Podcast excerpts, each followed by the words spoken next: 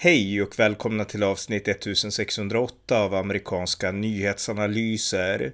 En konservativ podcast med mig, Ronny Berggren, som kan stödjas på swishnummer 070-30 28 95 0. I fredags den 8 juli mördades Japans tidigare premiärminister Shinzo Abe mitt under ett valkampanjmöte. En mycket omskakande händelse i ett land där brottsligheten i princip är obefintlig. Här kommenterar den svenska Asienexperten Jojo Olsson mordet. Varmt välkomna.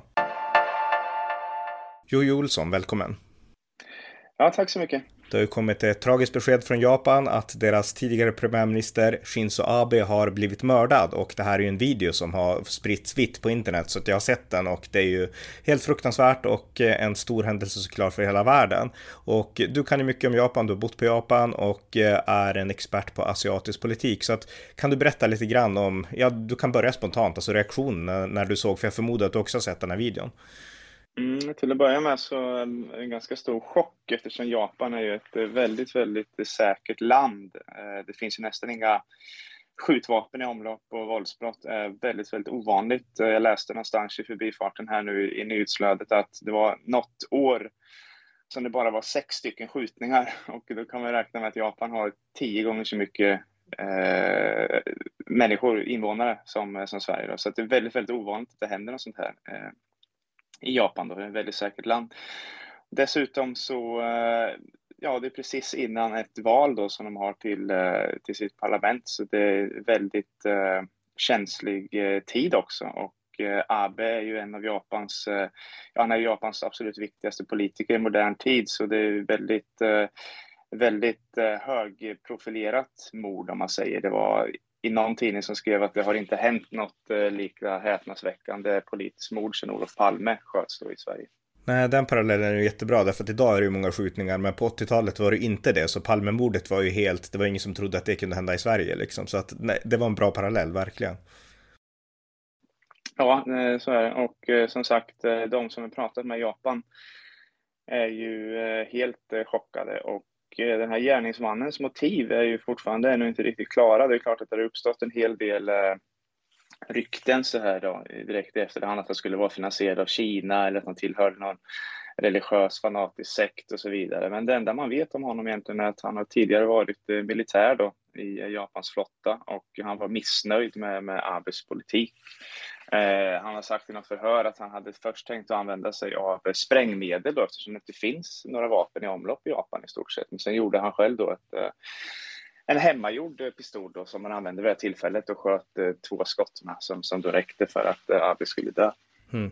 Men även om man inte vet gärningsmannens motiv så vet man ändå att han ville skjuta just Abe. Det var inte bara att han gick omkring i galenskap och råkade se någon och skjuta, utan han hade ändå planerat att skjuta Shinzo Abe.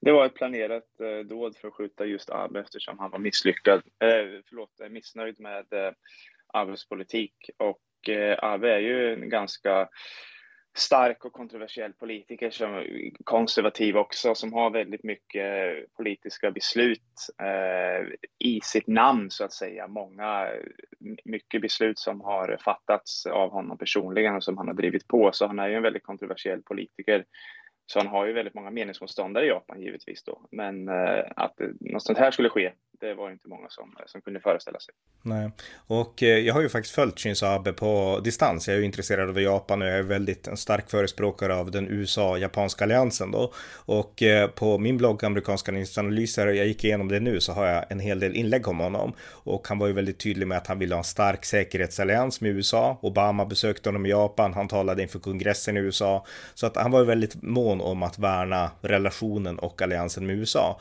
Och jag läste nu idag en artikel som du har skrivit på Kina Media, din bloggsajt, eh, där du också beskriver att eh, Shinzo Abe var en, alltså han var en stor premiärminister i japansk historia. Ja, eh, till att börja med så kom ju Abe från en politisk familj. Hans morfar har varit premiärminister.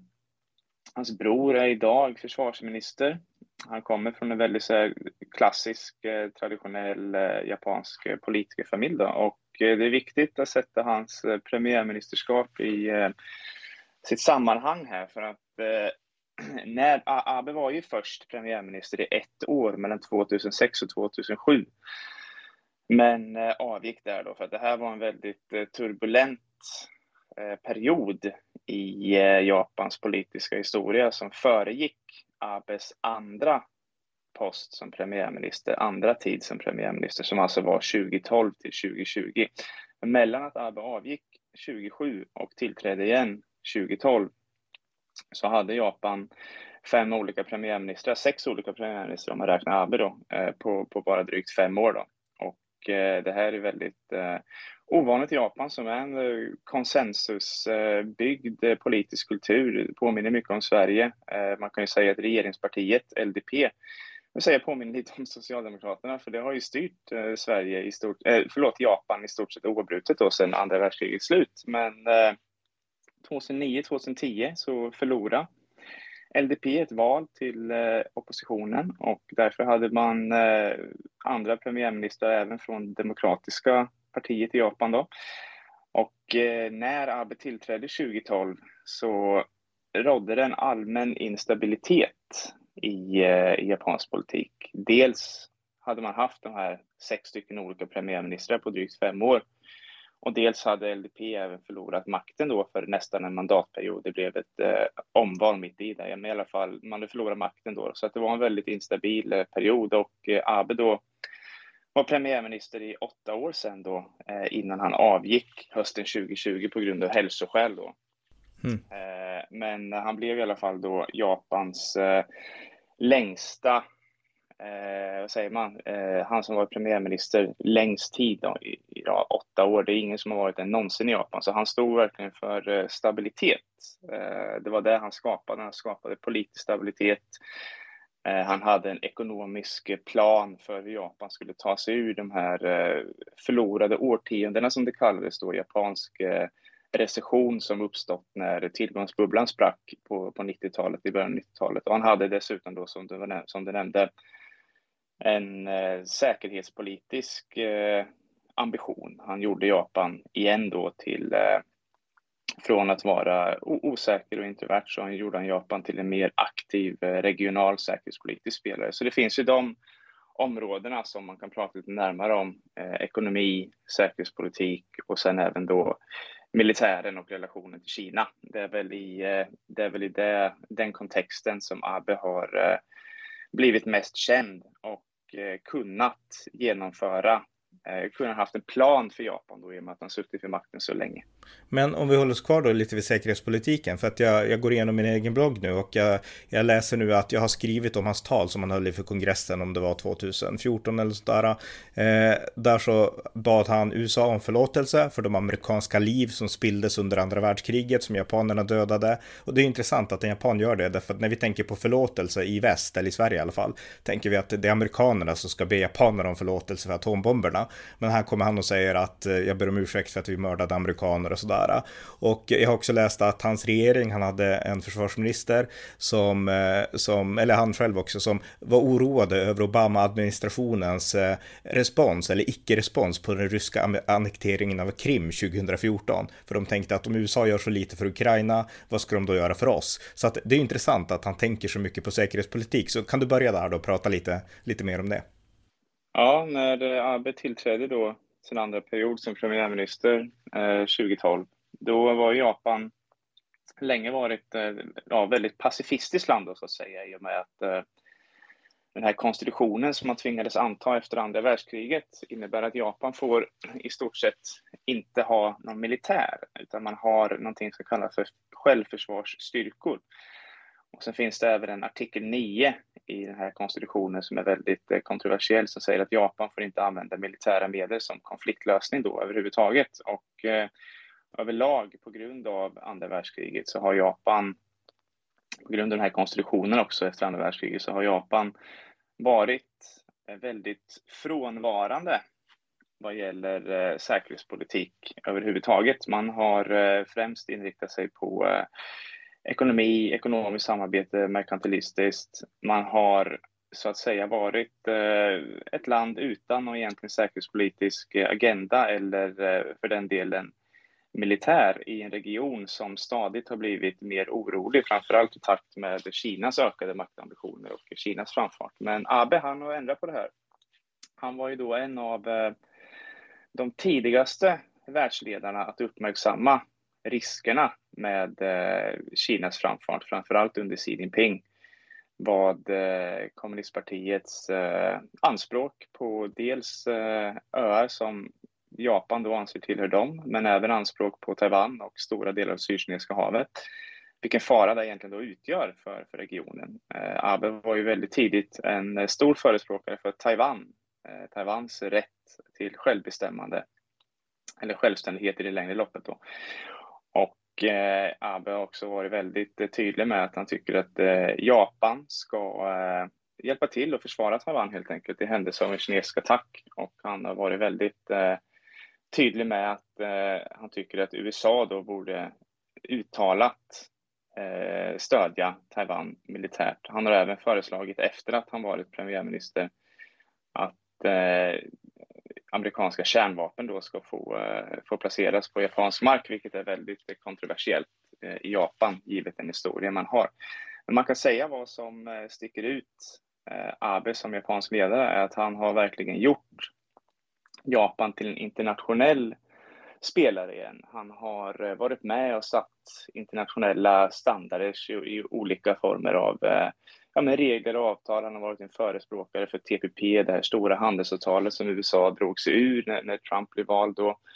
Och han har till och med försökt driva igenom TPP utan USA. Han har ökat eh, japanska investeringar, japanskt bistånd och eh, japanskt samarbete.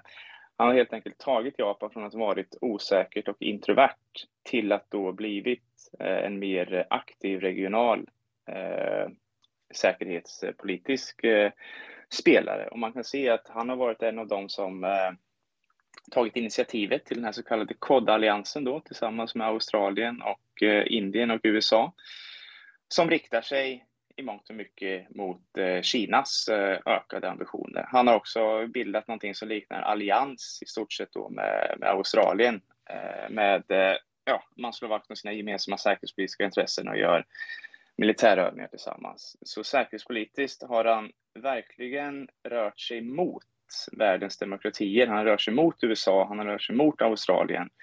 Han har eh, haft en ambition att bygga allianser, strategiska samarbeten med länder som har samma eh, värderingar, samma samhällspolitiska system som, som Japan. Medan tidigare premiärministrar, de har ofta svävat lite på målet här för att de har sett relationen till Kina så pass eh, viktig att de har försökt, eh, ungefär som, som Sydkorea tidigare gjort, att de har försökt att eh, hitta någon form av eh, balans här då när de inte ska irritera Kina tillräckligt mycket för att störa handeln med Japan samtidigt som man även också då måste hålla kvar vid, vid det här alliansen som man har med USA och så vidare. Men efter att Abe blev premiärminister så har det inte varit något snack utan Japan har blivit en spelare i det västerländska demokratiska läget säkerhetspolitiskt. Mm. Ja, det är mycket intressant och Japan är ju USAs närmaste allierade i Asien. Så att, eh, men hur, hur pass var han omtyckt i Japan av befolkningen? Var han ungefär som Palme, alltså en nationalikon för att han hade suttit så länge? Eller var han en polariserande figur? Eller hur, hur betraktades han i, i, i Japan? Han blev ju väldigt kontroversiell med tiden. Eh, han är ju väldigt eh, konservativ på många vis. Han är väldigt nationalistisk. Eh, det har uttryckts eh, missnöje med att han inte har bett om ursäkt tillräckligt mycket för Japans eh, övergrepp under andra världskriget, även om han faktiskt har bett om ursäkt på, på sitt eget vis, då, på, så att säga, men, men kanske inte lika uttömmande som man hade önskat. Det har uttryckts missnöje med hans politik gentemot eh, homosexuella, eh, att den inte ska vara tillräckligt feministiskt också, mycket sånt konservativt. Då. Men Japan är ett väldigt konservativt land och eh, en vald eh, premiärminister är ju ofta en avbild av det, det landet där, där, han verkar i, det så att säga. Så till en början så var Abe ganska populär. Dock kan det noteras att eh, sista åren, sista två åren, sista året av hans eh, ledarskap så sjönk hans förtroendesiffror. Men Japan är ett mycket konservativt land och också en mycket kräsen väljarkår.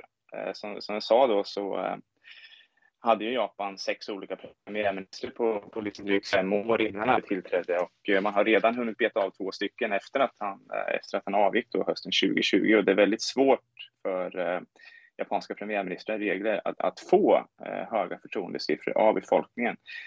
Man kan väl säga att han hade väldigt mycket eh, trogna supporters, hängivna supporters. Han var väldigt omtyckt i vissa lägen.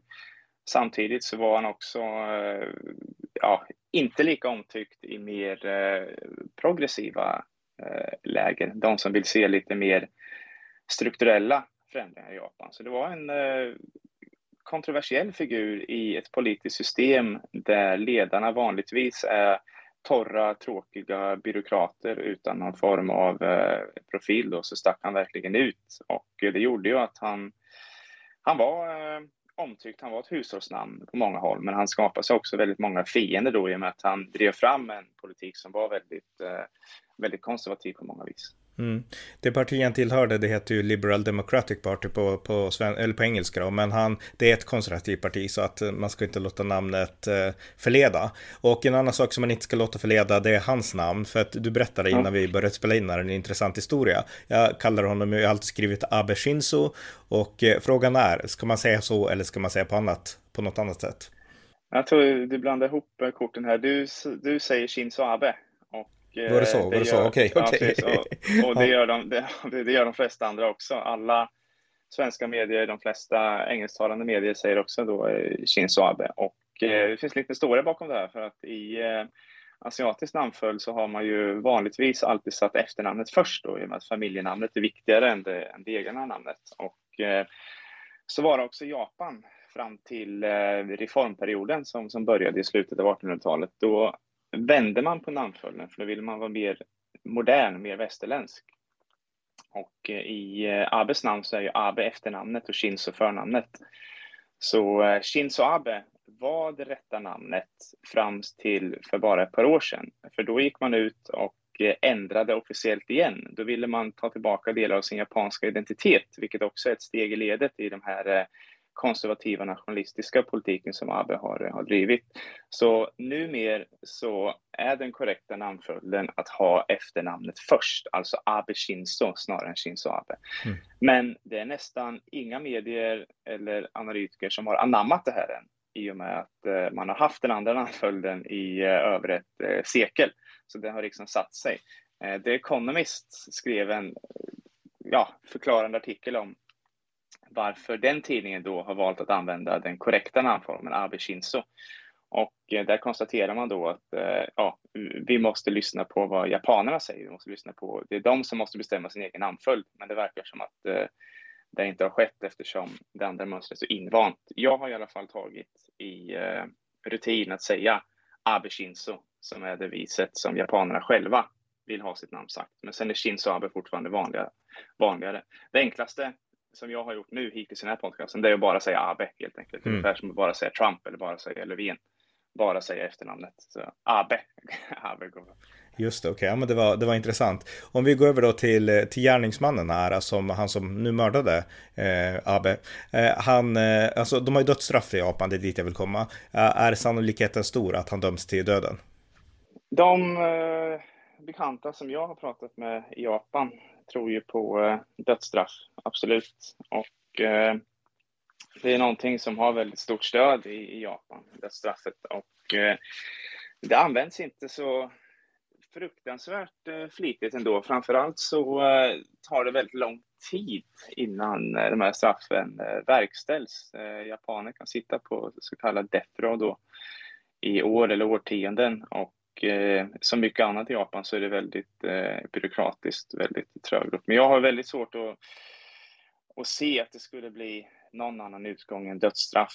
För det här är ett så pass eh, unikt eh, dåd i eh, modern japansk historia. Den japanska politiken var ju väldigt eh, våldsam, väldigt härjad av eh, våldsdåd och skjutningar och attacker i en tid innan andra världskriget, även delvis under andra världskriget då när, när militären och administrationen så att säga eh, hade lite rivalitet om, om makten då. Men efter andra världskrigets slut så har ju det här varit helt otänkbart då fram till nu så att man känner nog att man vill markera från, eh, från eh, domstolarnas håll överhuvudtaget att eh, det här är inte okej okay och, det här måste vi straffa hårt för att det inte ska hända igen. Mm. En fråga som vi inte vi tar den frågan också, Kina, alltså hur har de reagerat? För jag förmodar att de tyckte inte om Abe.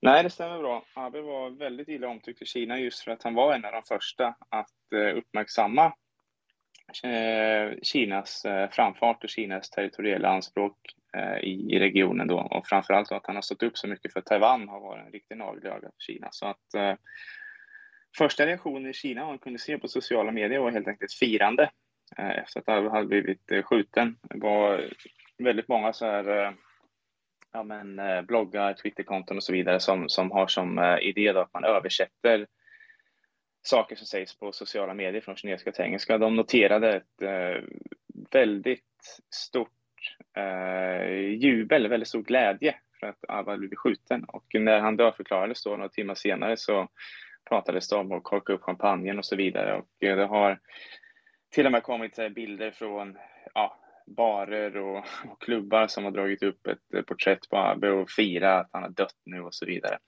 Eh, från officiellt håll så har det väl sett eh, aningen annorlunda ut. Mm, man kunde se från statliga kinesiska medier på sina håll att, att det också blev glädjeuttryck, men de har eh, ja, ändrats eller dragits tillbaka då så att säga.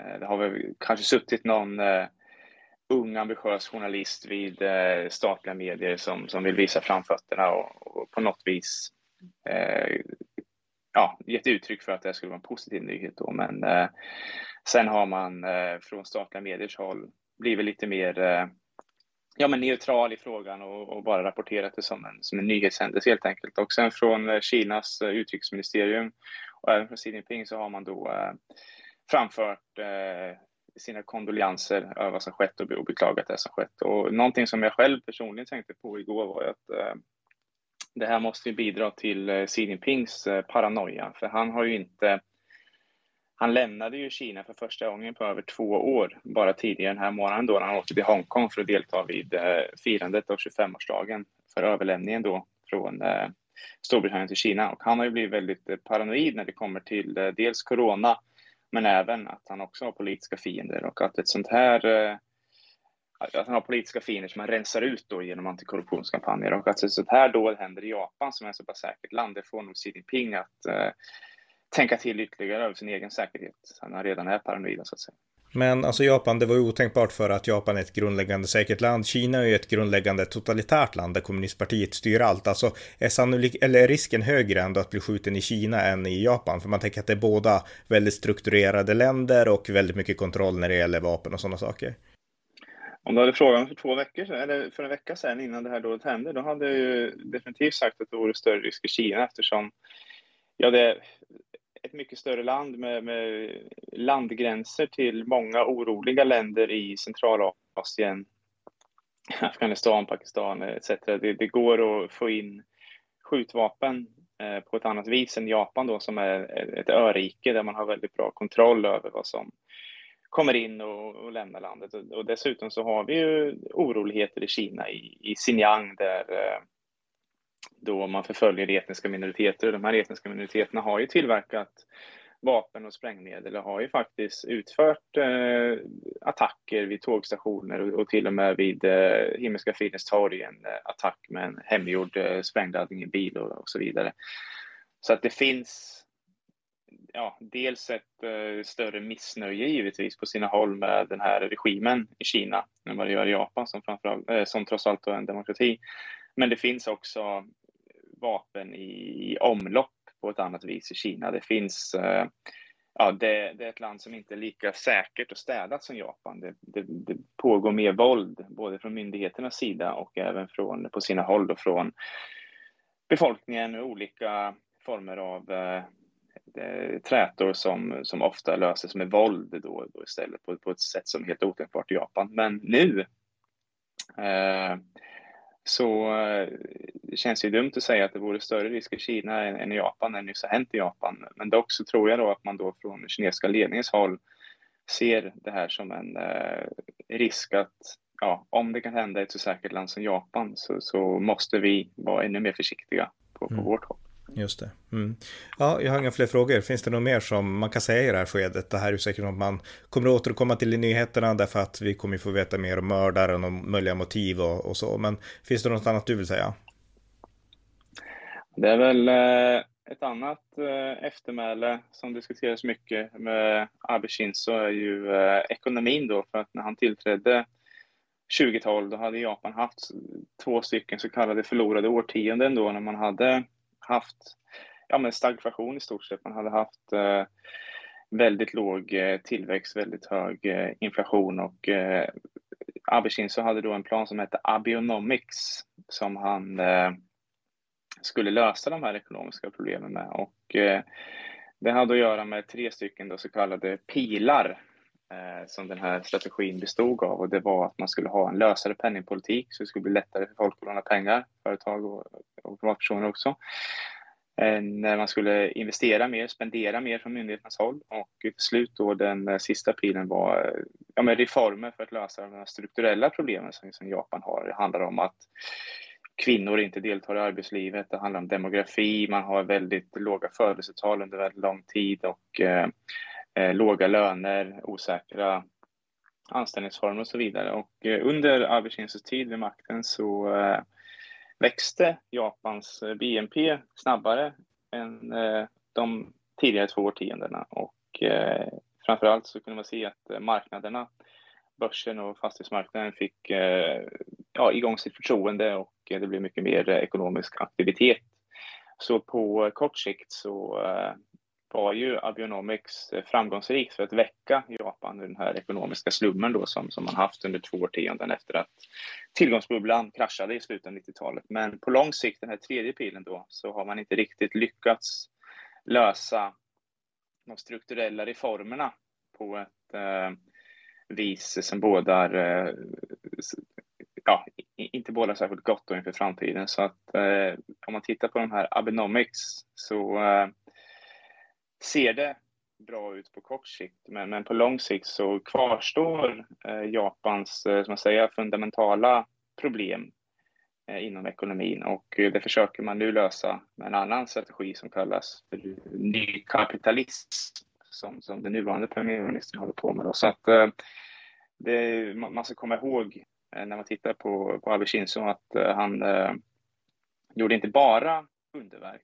Han gjorde väldigt mycket bra när det kommer till eh, säkerhetspolitik, när det kommer till att uppmärksamma Kinas hot, eh, uppmärksamma Kinas hot. Men när det kommer till ekonomin så går det att diskutera hur, eh, hur eh, framgångsrik hans strategi egentligen var. Och sen en andra sak också, det finns ett tempel, ett minnesmärke i Japan som heter Yasukuni där eh, 2,5 miljoner krigsveteraner, deras eh, själar då ligger eh, begravda.